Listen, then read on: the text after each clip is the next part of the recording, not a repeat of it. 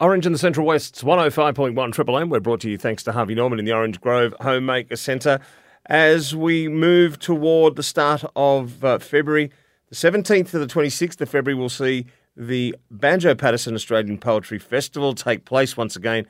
A massive series of events and competitions and uh, things that you can get involved in to celebrate the life and times of Banjo Paterson right here in the Central West. And joining me in the studio from the Rotary Club of Orange, these people are instrumental in putting this festival on. It's Len Banks once again. Good morning to you, Len. Good morning, Neil. Now, uh, nearly there, and it's not too late though if people want to get involved in some of the competitions. Now, it's a lot of fun. Poetry and story. It's storytelling, essentially. It's good Australian humour. It's uh, it's it's fun. It's expressing uh, your thoughts in uh, in rhyming verse, and uh, it's good entertainment. So we're encouraging people to participate in the festival, um, and uh, you can experience the best bush poets from around Australia that'll be coming to Orange for this festival. And you can also experience some of the most amateur bush poets, like uh, you know yourself listening to this right now. might have a crack at it. I'm going to have a bit of a crack at it this year as well, and see what I can come up with. But uh, that aside, what are some of the competitions? Because we do have, as you say, some of the best in the world uh, versus just people that are having a crack at it for the first time. Yeah, we've got a got a couple of competitions for uh, those who are not um, not at the national standard, and uh, uh, particularly the youth competition. So that's on Saturday, the twenty fifth of February.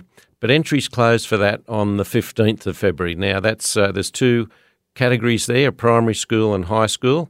We've had good responses from the schools uh, over the last few years and we had some uh, wonderful workshops in the schools with uh, uh, how to recite, how to write, and how to learn poetry uh, back in October.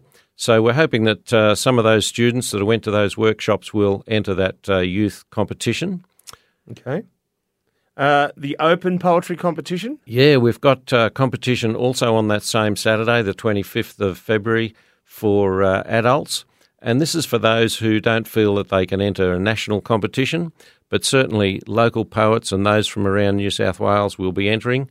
Uh, it'll be held at the Conservatorium, the Orange Regional Conservatorium, and uh, and entries for that also close on the 15th of February. Now, if they want to find uh, the entry forms, Neil, they can give me a ring, and if they get onto the program that's uh, on the Orange 360 website, uh, my name and phone number are there. Yep. Okay. Or you can call me on one triple three five three if you'd like that information. Now, there is an event happening out at Cargo Inn which I'm involved in, and this is where I'm going to try and maybe uh, craft some clever, funny lines together and call it a, a bit of poetry. But uh, this is quite uh, quite an event they've got there. The inaugural Cargo Cups being offered.